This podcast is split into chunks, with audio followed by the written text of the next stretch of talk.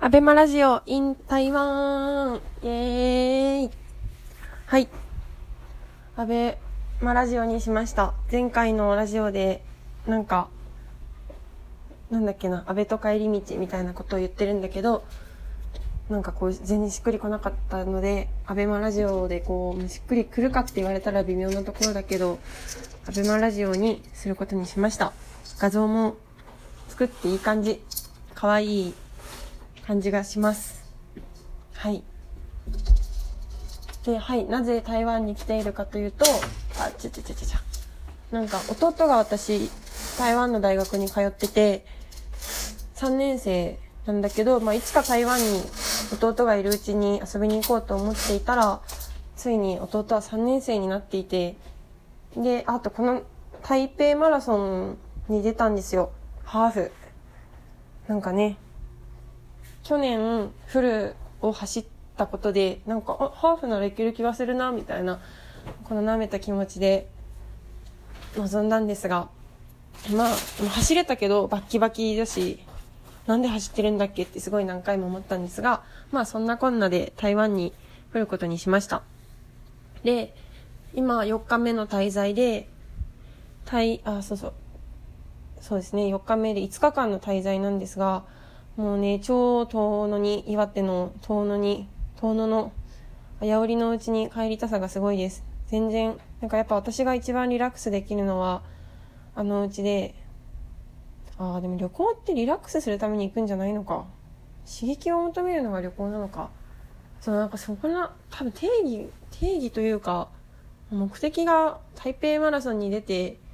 美味しいご飯を食べれればいいかなみたいな。もう全然予定とか立てないで行ったから、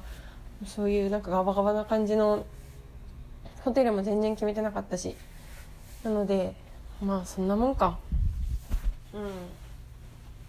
そうですね。なんか全然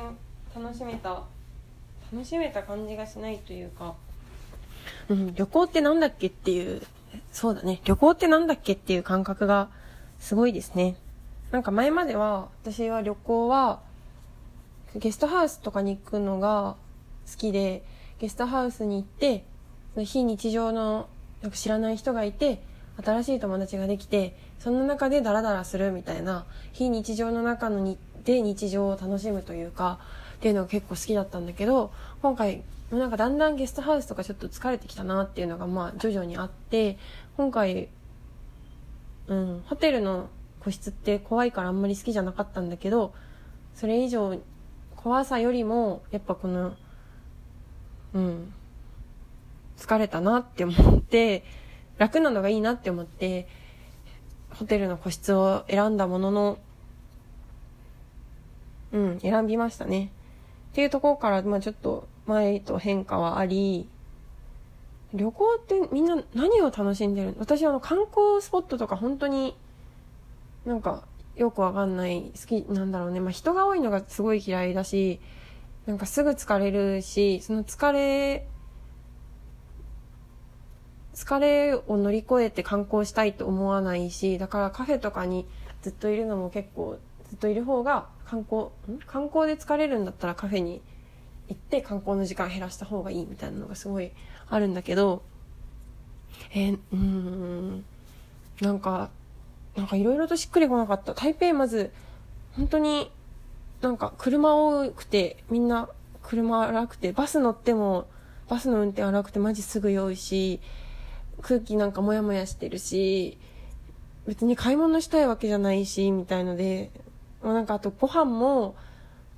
なんだろう、すごい全部味濃くて、脂っこくて、うん、なんかすご、い一泊二日でいいかなっていう感じはあったね。その5日間台湾飯だとすごい、なんか早く遠野に帰りたいっていう気持ちがすごかった。うん。まあでもその分、なんかその観光、全然、そう、台湾ってマジで言葉が通じなくて、英語も結構みんな苦手で、今泊まってるホテルも結構いいホテルらしいんだけど、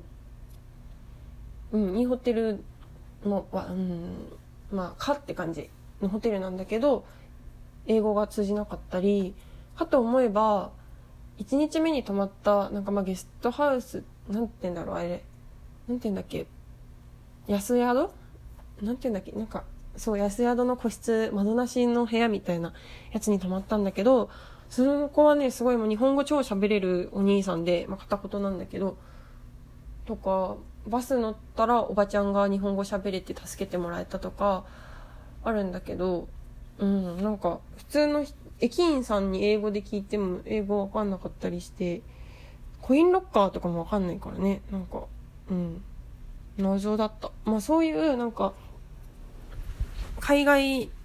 旅行客目線でそういう観光地を回れたのは、なんか、こうね、面白かったなっていう、こんなにも通じないことがストレスなんだなとか、なんか最低限の英語はやっぱ表表示として必要だなとか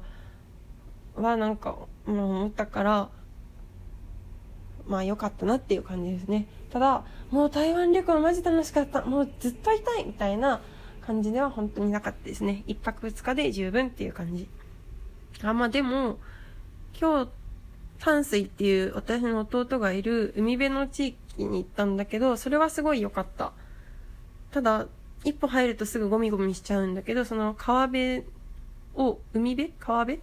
を歩いてる分にはすごいなんか落ち着いてて、もう一生こういうところいたいって感じ。あと淡水のその川辺が、うん、なんかおしゃれな、落ち着いたお店が多くて、カフェとかね。それはすごい良かったな。うん、なんか旅行って本当よくわかんないなって感じ。あれだね、多分好きな人たちと、好きな友達とか、気の合う人たちと、どっかに旅行するから楽しいのかな。うん。なんか、なんか結構謎が残る旅行でしたね。私が、そうそうそう、多分そうだね。私が旅行に求めているものがそもそも自分で分かってないし、